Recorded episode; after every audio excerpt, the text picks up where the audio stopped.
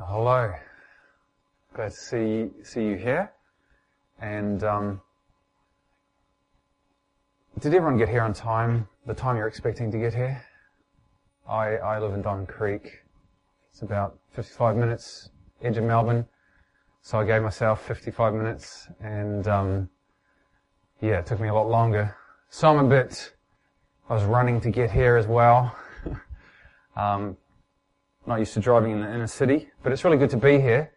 Um, we're going to be sharing on a, a, really big topic, and tonight uh, you're going to get the real background, uh, a real orientation to the to the subject, and the people tomorrow are not going to have the f- same advantage. So, thanks for coming out, and I hope um, it gives you a real insight into this this big problem.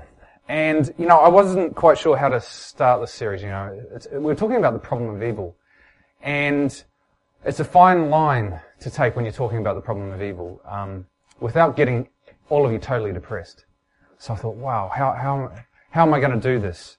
And so what I decided to do, I would just go and, and look at the news headlines, and I just um, just went on uh, one website and just just a few minutes and looked at what was there. And you know, there were a couple of good stories.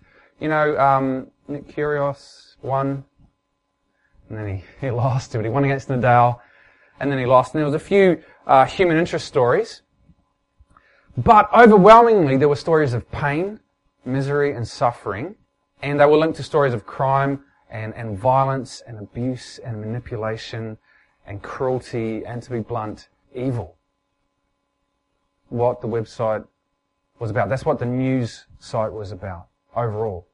And it was uh, a bit overwhelming um, and so just just some of the ones, and, and, these are ones that have been happening for you. You've you've probably been tracking with these. So ISIS, or now it's you know the the uh, Islamic State of Iraq and Syria, now known as the just the Islamic State. This um, group declared the, the caliphate, and they are now in large control of large parts of Syria and Iraq. But they have been killing so many people. I think June was one of the worst months. Um, over 2,000 people killed a lot of summary executions, a lot of mass shootings. Um, there's uh, this big cliff pit in Syria, and they found 300 bodies at the bottom of it. And um, there are actually you know, families and children have been fleeing. Um, if you steal, you get your hand cut off. If you steal again, they, they, they execute you, and now they're executing people by crucifixion. And there's there's horrific pictures, there's horrible videos, and it's it's just astonishing what is uh, happening there. And um, then, um, so just bring up uh, the next picture. And then, a famous ce- celebrity that everyone until now had thought the very best of, greatly loved, was found to be a manipulative, opportunist abuser of children and women in general. And um, the worst thing is he didn't seem to be that troubled by it. People observing. And uh, now more and more women are, are, coming forward about what this man did. And then I looked again, and then there was the, you've heard of the Ebola virus. Who's heard of the Ebola virus?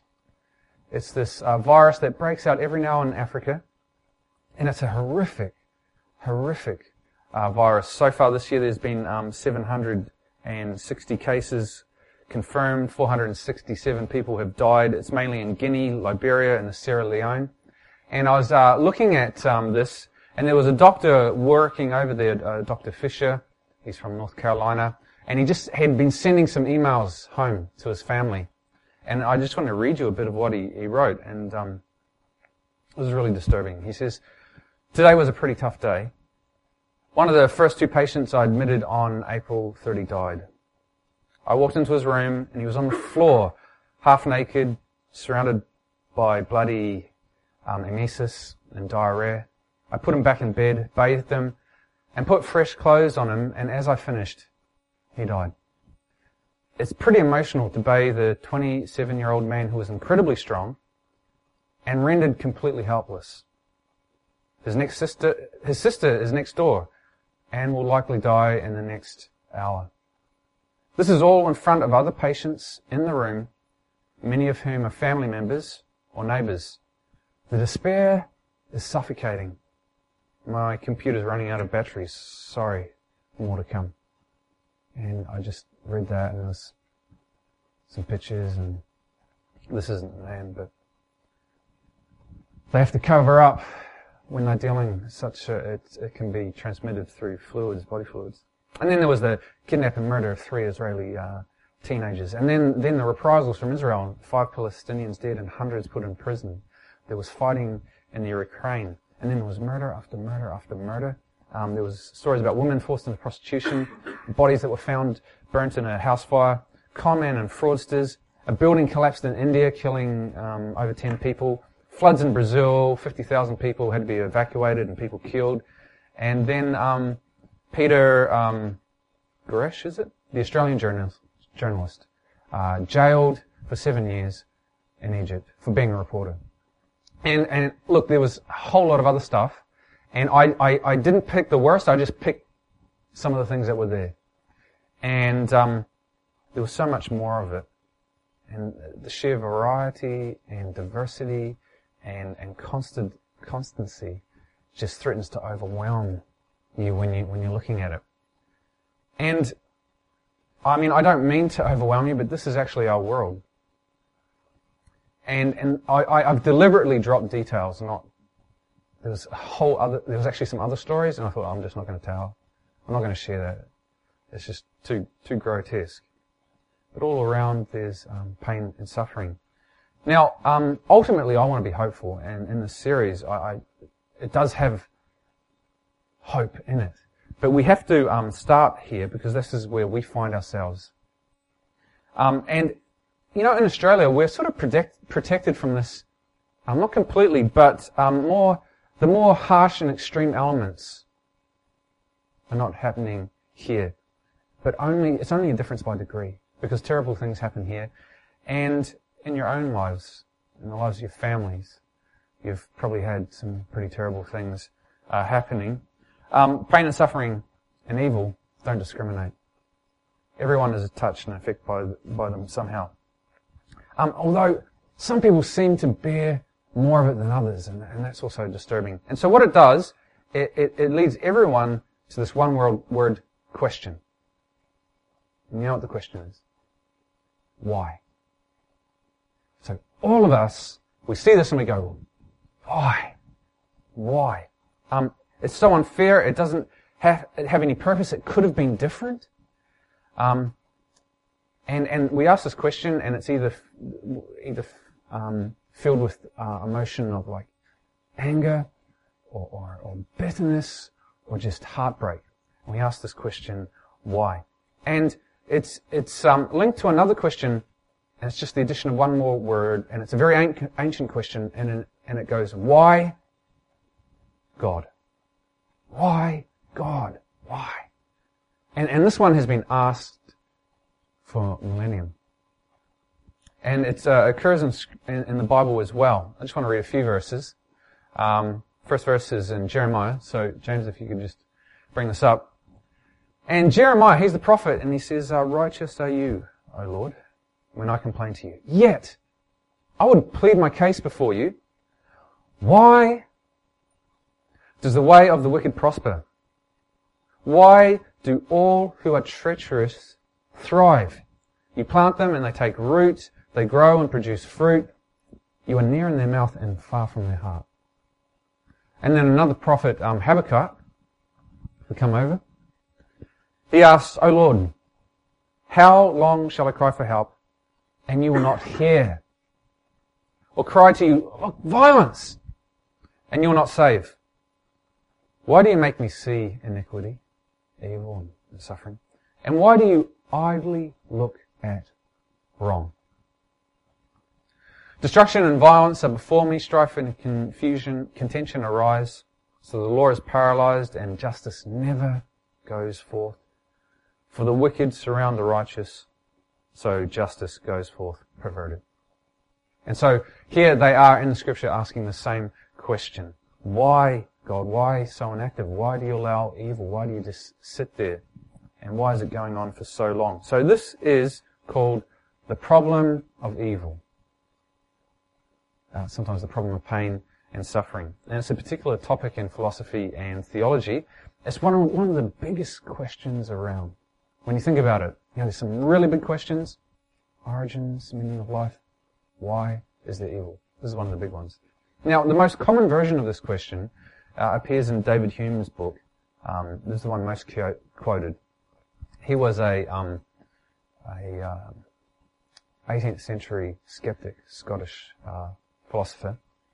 And he attributes it, attributes it to um, a Greek philosopher, Epicurus, although it's probably not from him. Um, but I've got it, got it here. Classic. Is God willing to prevent evil, but not able? Then he is not omnipotent, so he's not all powerful. Is he able, but not willing? Then he is malevolent. He's not good. Is he both willing and able? Then whence cometh evil? Is he neither able nor willing? Then why call him God? So this is called the, the logical problem of evil. It's a trilemma. Because there's three things. There's God, He's all powerful. God, is all good. But evil exists. And, and the claim is that they contradict. You can't have all three, affirm all three of them at the same time. And this is the uh, logical problem of evil. Now notice this is a little different to the, um, the Bible writers. They experience the problem of evil as a tension um, that doesn't call into, the exi- call into question the existence of God, but rather either God's attributes or his activity, his, either his character or what he's doing. It questions his, his wisdom, like, what are you up to, God? That's how the Bible puts it. But in the hands of, of skeptics, it changes and it becomes a question about God's existence. Well, maybe God doesn't even exist. Um, so that's the, the problem of evil. Now, it's a huge topic, and um, even though we're going to do quite a few meetings on it, I can only just touch on it. It's so massive. And I won't do it justice. So let me tell you that. I won't do it justice. It's impossible. I don't know anyone who can. But I, I just hope that I can throw some light on it. And, um, and that you can take something and you can grab something and you can, and you can start to find your way. So that's my, that's my goal. Now, believers in God have responded to the question of, of the problem of evil with what's called theodicies. I don't know if you've heard about that, but a theodicy. And um, a German philosopher coined the word, and it, it, it's from two words, theo, Greek for God, and from dike, which means righteous or justice. And so it's to justify God in the face of evil. A theodicy. And uh, we'll look at some of these, and they attempt to relieve the trilemma, that, that, that seeming contradiction. And, and, and what they do is they look at it in detail. Now, the problem of evil can then be broken into um, some more uh, sort of elements. I think I've got to just come over the next slide. So there's the problem of pain and suffering. That is what you feel and what you experience. Okay. And it's usually a result of these next two. The problem of moral evil and the problem of natural evil. So moral evil is what um, moral creatures do when they commit certain acts. So this is what humans do. These are th- things like what we might call sins or things like lying. Moral evil can actually really destroy someone's life. Crimes. Some of the worst, you know, like rape and murder. Um, can be large scale things like genocides or wars, because these are the decisions of people, or um, smaller things like uh, an in, assault on an individual by another individual, you know, it can involve people who are clearly innocent, children are abused, or how humans treat animals. Sometimes cruelty. These are all moral evils, and they cause pain and suffering. But there's another class, natural evils, and these are things that people don't do, but they cause pain and suffering, and, and they're, they're clearly something that uh, appears to be wrong. Earthquakes, tsunamis, bushfires, tornadoes. Um, lots of people suffer, but no one actually caused it. Diseases. There are certain diseases we bring on ourselves, but there's others that, that just happen. Uh, Ebola is one. Um, and the, the other thing is, if you look at nature, nature's really cruel. Animals destroy animals in, in, ingenious ways. Now, no human's doing it, and animals aren't morally capable, but it's, there's just cruelty all around. And then, of course, um, what often happens is you get a combination of, of moral and natural evil. So, for example, you get an earthquake, but you get human, human. Um, so you get developers that build dodgy buildings, you know, with um, bad materials, and when an earthquake comes, the, the houses collapse and kill a lot of people. And it wouldn't have happened if they'd followed the building code. So you get a combination of natural and moral evil happening there. and um, you think, how can all of this be explained? Um, it's virtually impossible. Now, uh, there's also skeptics. They, they I don't want to get too technical here, but there's two forms, main forms of the problem of evil. Right? There's the logical one, which David Hume put up. And basically, it's a deductive argument, which just means if you accept the premises, then abs- the conclusion is absolutely true. So, um, you know, God does not exist if um, evil happens because he's either not powerful or, or not good. And so, so, people have used this to disprove the um, existence of God. It's interesting because it's actually very hard to, to prove the logical problem of evil, and even a lot of atheists admit it doesn't work. But what they do then is a thing called the evidential problem of evil. It's a weaker argument, but what it says is, it deals with probability or plausibility. It's, and it says, given the amount of evil in the world, surely God doesn't exist. So it's not just that there's evil, but the amount of evil, especially gratuitous evil, and that is evil that has no point or purpose.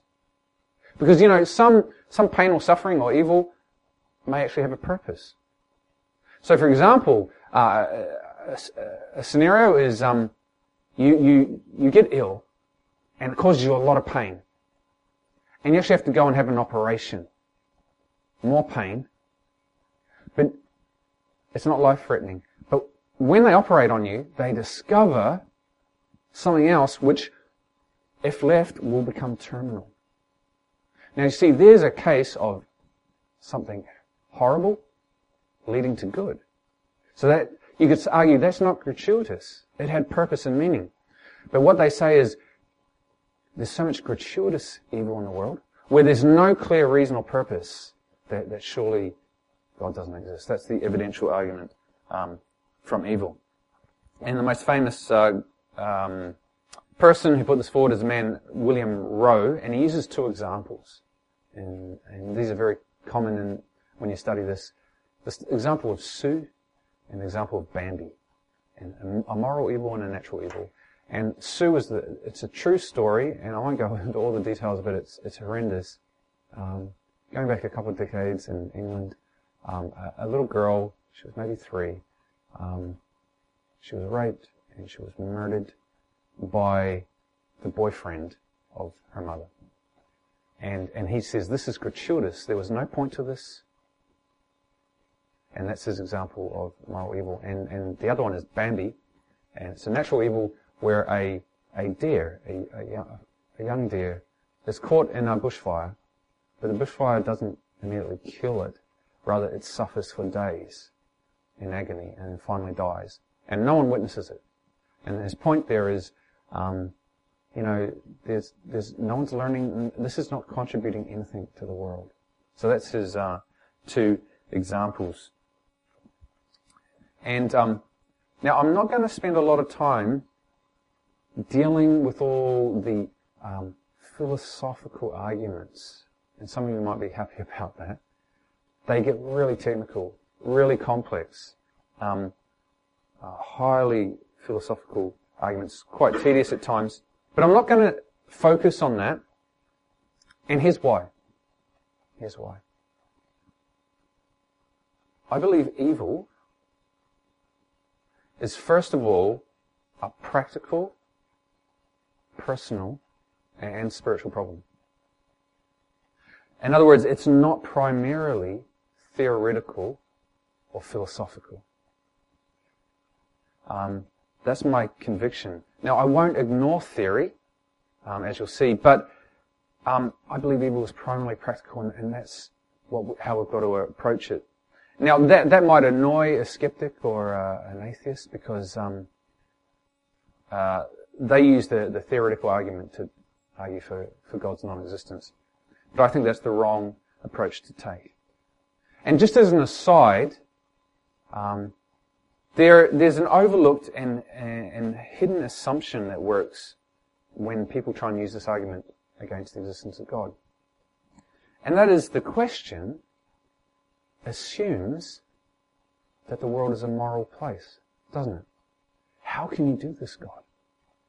See, what you're saying is, God, if you exist, this is immoral. But, and, but of course that assumes the world is a, a moral place. And so what people have said uh, to skeptics and atheists is, how can you claim the world is a moral place? If, if the world is a impersonal process, an non-moral process, random, you know, suffering happens for sure, but that doesn't mean, how do you ground that the world is a moral place and ground this moral objection to God? It's almost you need to assume God to ground morality and then use the argument against him.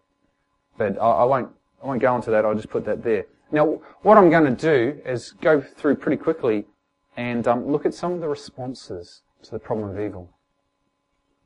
And most of these ones I actually don't follow. But how have people tried to wrestle with this? How have they come to terms with it? And I don't know about you, when you have sometimes thought about this, what you've come up with, or what you've heard from other people. So I'm going to throw up a list and we're going to quickly go through some of these. And um, hopefully not confuse you in the process. Uh, I just say uh, this is particularly a problem for theism. So Christianity, Judaism, Islam, or any others, it's particularly a problem for them because they affirm that there's a God who cares and can do something about it. So one of the first uh, responses is, uh, I'll just call it the Eastern response. And, you know, this is common to, um, there's different versions of it, so it's a bit hard to describe accurately, but Hinduism and Buddhism and so forth. And it involves concepts like karma. Probably heard of karma. And um, basically, the, the, the, some of the key ideas is the world as we see it is, is really, we don't really see the true nature of the world. It's really an illusion. Or how we perceive it is illusionary. And um, evil is actually just a subjective experience of creatures lacking enlightenment about the ultimate reality. And we're attached to this world and how we understand it. And that attachment actually produces our suffering and our craving and our desires, and that brings pain and suffering and evil. So you might have heard of this. And so as a result of this, our attachment to ourselves, our ego, we get trapped in the cycle of reincarnation, where we commit wrong, and that generates another life where we have to pay off that wrong, but during that life we commit more wrong, and so it just keeps generating a life after a life after a life. And what you've got to do is transcend that attachment to your your your ego. And um, karma, this law of karma, where you do bad, it produce, you, produces, um, I suppose, punishment, It's something that happens to people who are unenlightened. So you need to become enlightened and eventually stop this process and get out of the cycle of reincarnation. And either to be united, united with God in Hinduism or to enter into nirvana for Buddhism. Um, now there's a lot of assumptions in this. But I want to tell you about one very bad side of this. And that is this. If it is true, then your, your suffering, your pain, or any evil that comes your way, you deserve it no one is actually innocent. No one is truly a victim. Because karma is, it's impersonal and it, it's just the way things are. Now, get this, and, and I'm going to give you an example, and it's horrible, but um, I, I've actually seen this. So, if you're a rape victim, it's actually your fault. Can you imagine telling someone that? or if you're abused as a child, it's actually your fault. Now, I, I, I was friends with a, a lady who was a Buddhist nun for a while. She's still a Buddhist. And she'd been abused as a child. And she came to see that it was her fault. So it re-victimizes the victim. And, and I would have thought, no, people don't believe this, but, but they do, and I, and I know someone who did. Um, so there's a lot of problems, and there's also a problem with reincarnation, lots of problems, personal identity. Because what actually happens is me, I do wrong, and actually someone else pays for it, to be honest. Because I, Anthony MacPherson never comes back again. And they say, oh, some say, well, there's, there's a, in Hinduism, there's, there's a, you know, a soul in you that comes back. But that, that's actually not me. Someone else actually pays for it. Um, and in Buddhism, um, there's no self, so no, no self actually travels. That's getting complex. So this is the Eastern explanation. And some people are attracted to it because it seems tidy. If you do evil, you reap evil.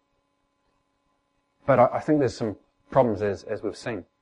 next one is dualism. I won't spend much time on this. It's not really common today, but it used to be. There used to be some big world religions. Zoroastrianism and Manichaeism. I don't know if you've heard about them, probably not. But it's the idea that there's actually two balanced good and evil forces in the world. And either principles or actually gods. And they are battling it out. And that explains evil. And, but it's finely balanced. It's almost like a yin yang thing. And, and in, in pure forms of this, evil never stops. It's a permanent part of the universe. That's the, the dualist uh, explanation. So there's no real victory over evil. And then we come to theistic responses, and, and you've probably heard of these, some of these. One is that evil is always, uh, suffering is always a result of um, punishment, and God is punishing you. We know there's a whole book in the Bible dedicated to, to actually debunking that idea, which is the book of Job. But sometimes the Bible does say that there's this concept of uh, punishment.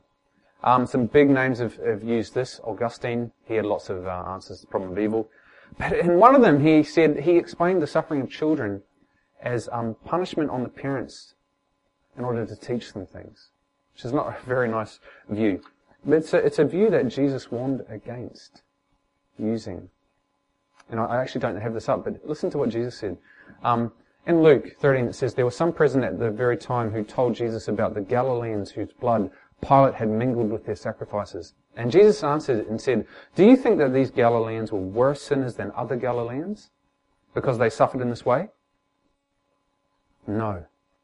That's what he says. No, I tell you. But unless you repent, you will all likewise perish. All those 18 on whom the Tower of Siloam fell and killed them, do you think that they were worse offenders than all the others who lived in Jerusalem? No, I tell you, but unless you repent, you will all likewise perish.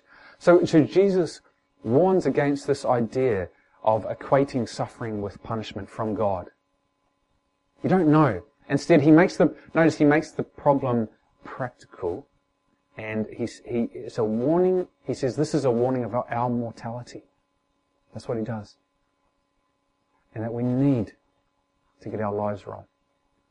So that's how he responds to it. Now, um, so punishment, the next one, and this is actually the dominant one, the greater good explanation, the greater good theodicies, and there's lots of these, and some of these ones under it are greater good theodicies. And so this is the re- this is the big answer that Christians have usually come up with. And it's basically the idea that God only allows evil to happen because he's got a greater good. And it's usually given in a very strong um, sense. That is, any evil, any evil that happens to you happens because a greater good is going to come out of it. That's a pretty um, big claim.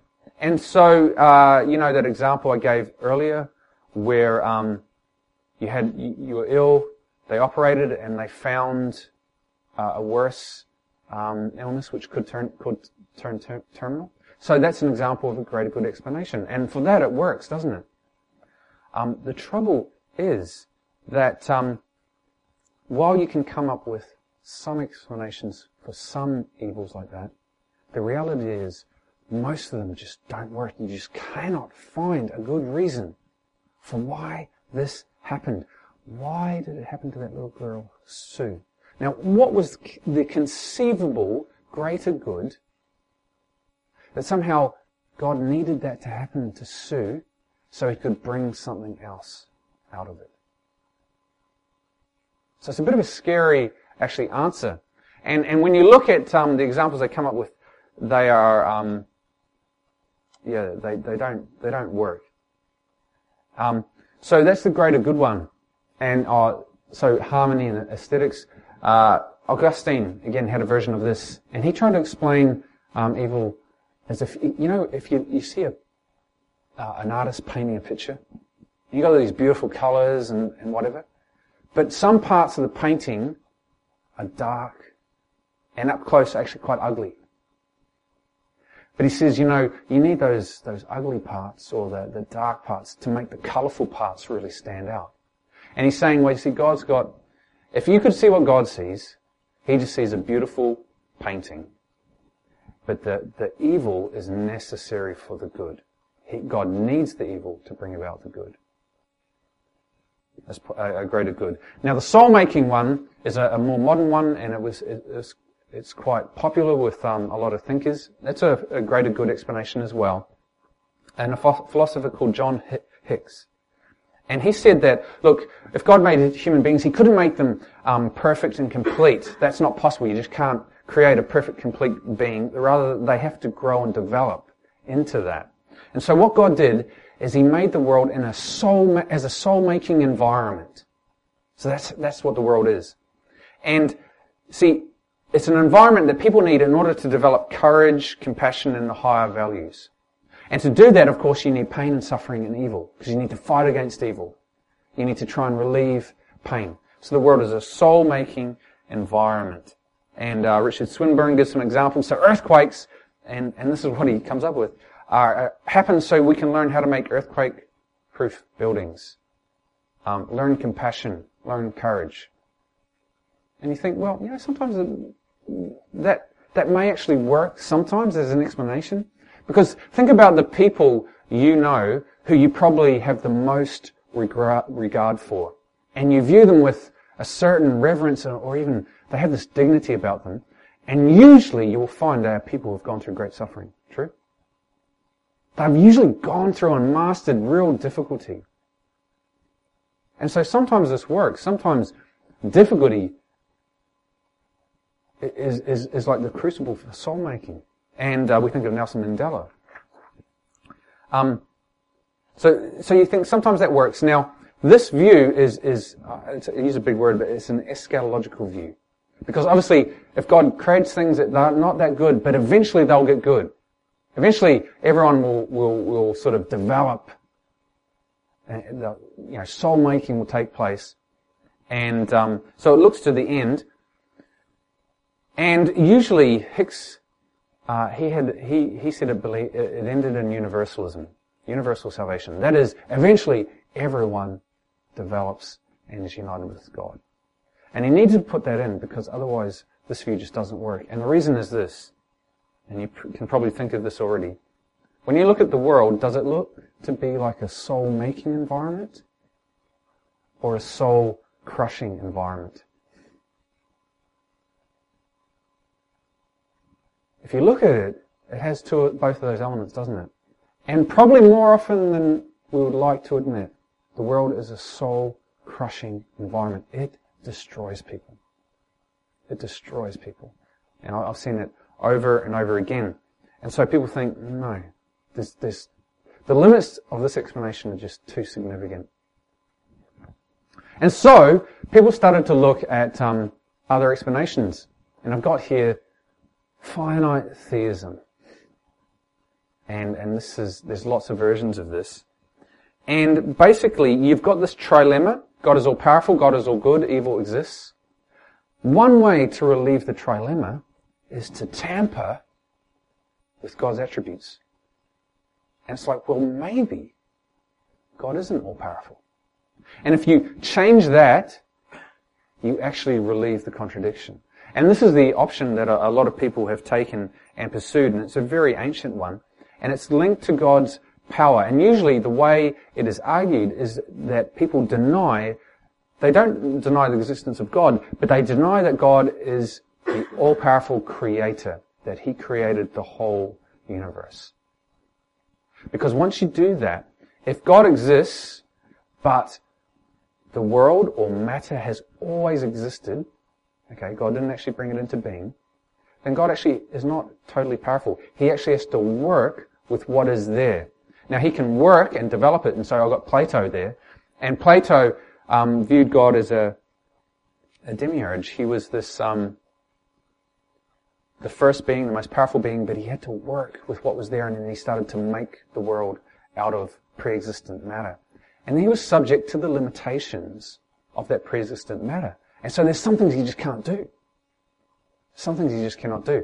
Now, in the Old Testament, this is the this is the main idea in all the pagan religions.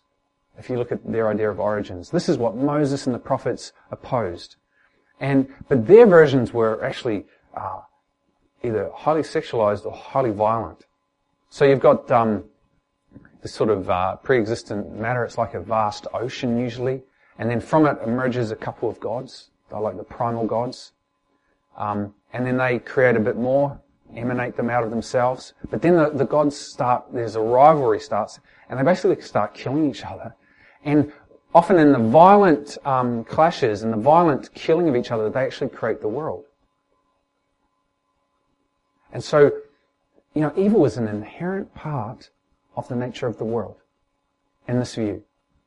And and of course there's no singular God there, there's lots of gods.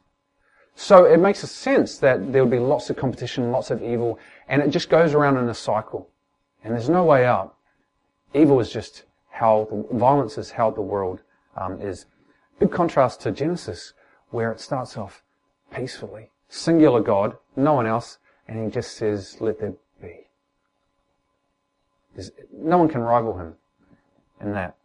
Now there's more modern versions. Um, there's one called process theism. Now, it's based on process um, philosophy. It's very complex, very technical. Do you want me to tell you about it, or would you rather just give you, me give you the quick summary? I'm sure you want the quick, quick, quick summary. It's, it's a bit hard to get your head around. And in fact, I, I won't really go into it. But they view the world as in process, and that God has always been, but there's always been this matter. And God has been wooing it into higher forms of complexity. And this is all he can do. He cannot control it, but he can persuade it. Even um, non-conscious things he's been trying to work on. Um, so even atoms have their own um, their own power and individuality that God can't override, but He can lure them into greater forms of uh, complexity.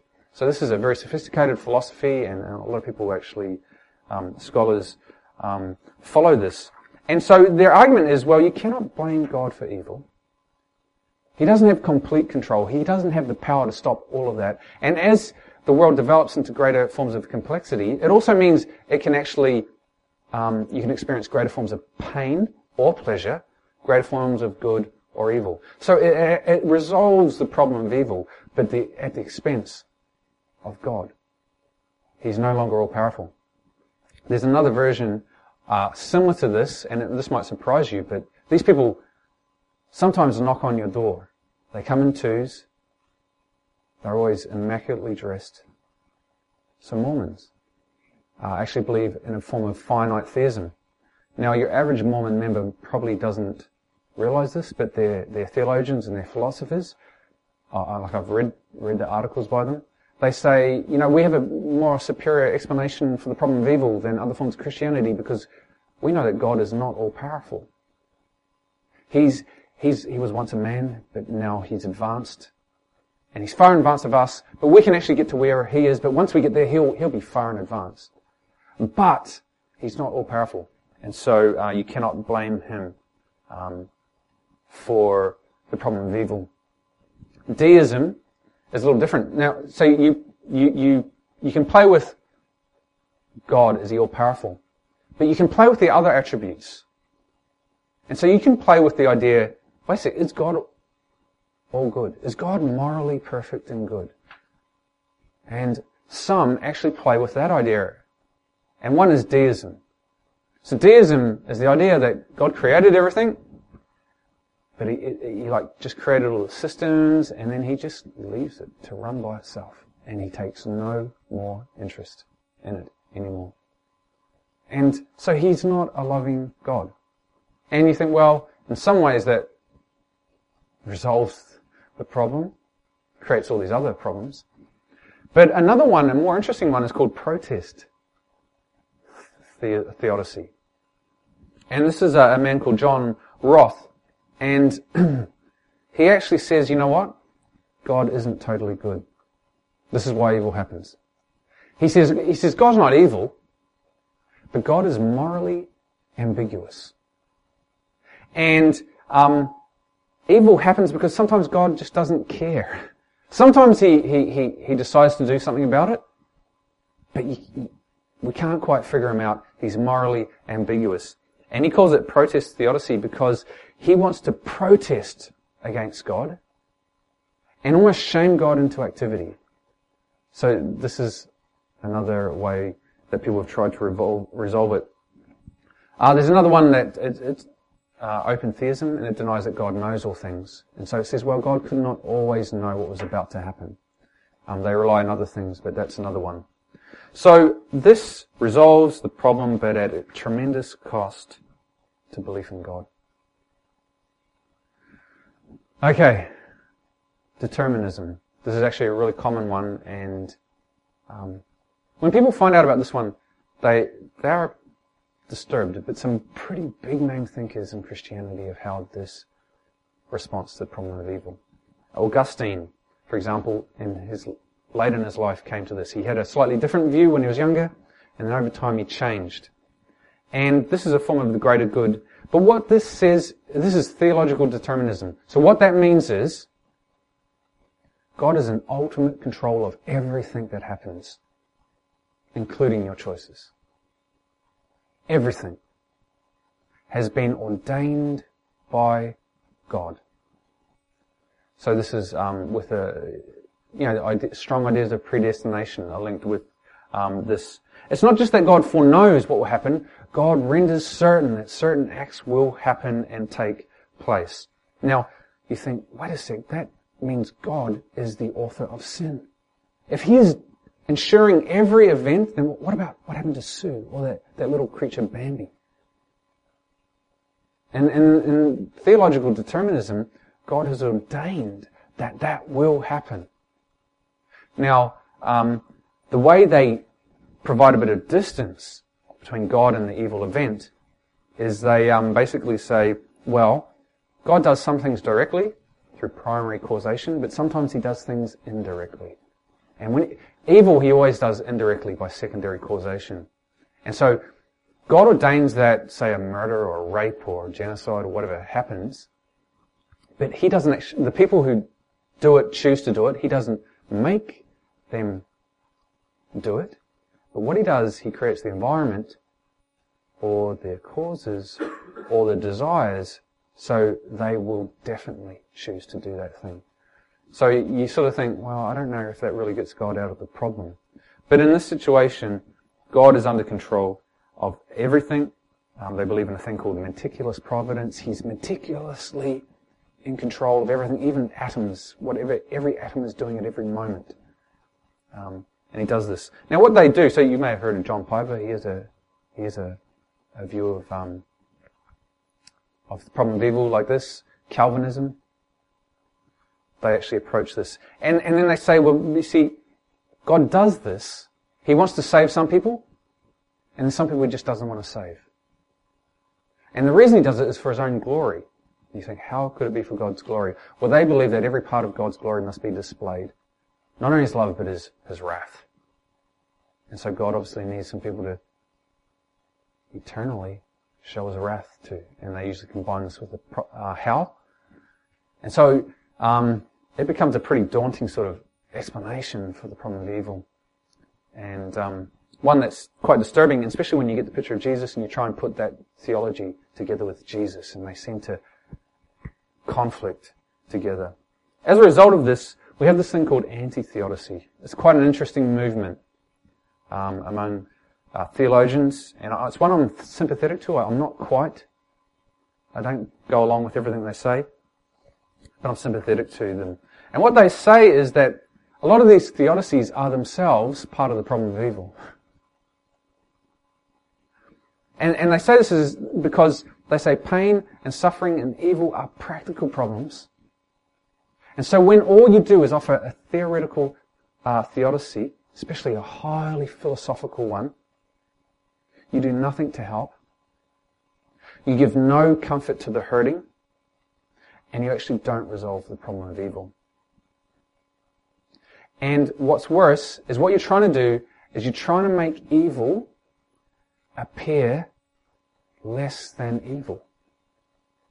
Because you're trying to find some reasons for it, and you're trying to justify it, and say, well, no, evil happens because, and they say, no, evil is evil. And so, yeah, I have a lot of sympathy for this um, movement. It's ironic because I'm, I'm still going to try and give you a response to the problem of evil. So I'm, I'm not totally uh, an anti-theodicist. But hopefully um, what I want to do is give a response which is, is not highly theoretical or philosophical. But of course the problem with anti-theodicy is everyone asks the question why. And, and when, when, when something really horrendous happens to you or your family or a friends, uh, one of your friends, you say, wait a second, why did this happen? And you, you do search for answers. And, and you may realize, well, I, no, I, I don't know if I'm going to get the absolute answer, but I need some sort of answer. I need to somehow make sense of this. And so there's a limit to anti-theodicy. And, and so um, one of the things that I have um, what, what I try to do and, and what we'll try to do is find something that sort of doesn't fall into the um, to the problem or the mistake of these very philosophical theodicies, but then doesn't fall uh, into the, the mistake of, the, of pure anti-theodicy. And, and it's like, is there something in the middle there that, that, that actually helps us, gives us some sort of answers but not leaving us cold, untouched, uncomforted. And, and, and it doesn't seem make evil less than it really is. Now, just in, in sort of finishing, I want to look at an initial response. It's, it's the most, um, one of the most oldest and, and most crucial responses um, in the history of Christianity. And I, ha- I think it has a lot of promise. It doesn't resolve everything. Okay. It doesn't resolve everything. But um, when you allow for that, that it's not going to resolve absolutely everything, and it's not meant to explain everything, but it's an important piece of the puzzle, then it actually proves helpful. It can assist in some ways, and it's called the free will defense. And you've probably heard of it. The free will dis- defense um, or explanation of the problem of evil. Now the argument is pretty, uh, fairly simple and easy to grasp. It says that the reason evil exists is because God created a world in which freedom is real, and freedom of choice is, is absolutely essential to the world God made. Now, God had a particular goal, and the only way he could achieve this goal, and, and this is what the goal is, intelligent creatures capable of loving loving God, loving others, learning, and having relationship. That's the goal. The only way God could achieve that goal is if He gives this creation genuine freedom. Because you can't love if you're not free. Love and freedom um, go naturally together. And, and we, we sort of all know this, don't we? Forced love is an oxymoron. And I'll, I'll I'll, prove it to you right now.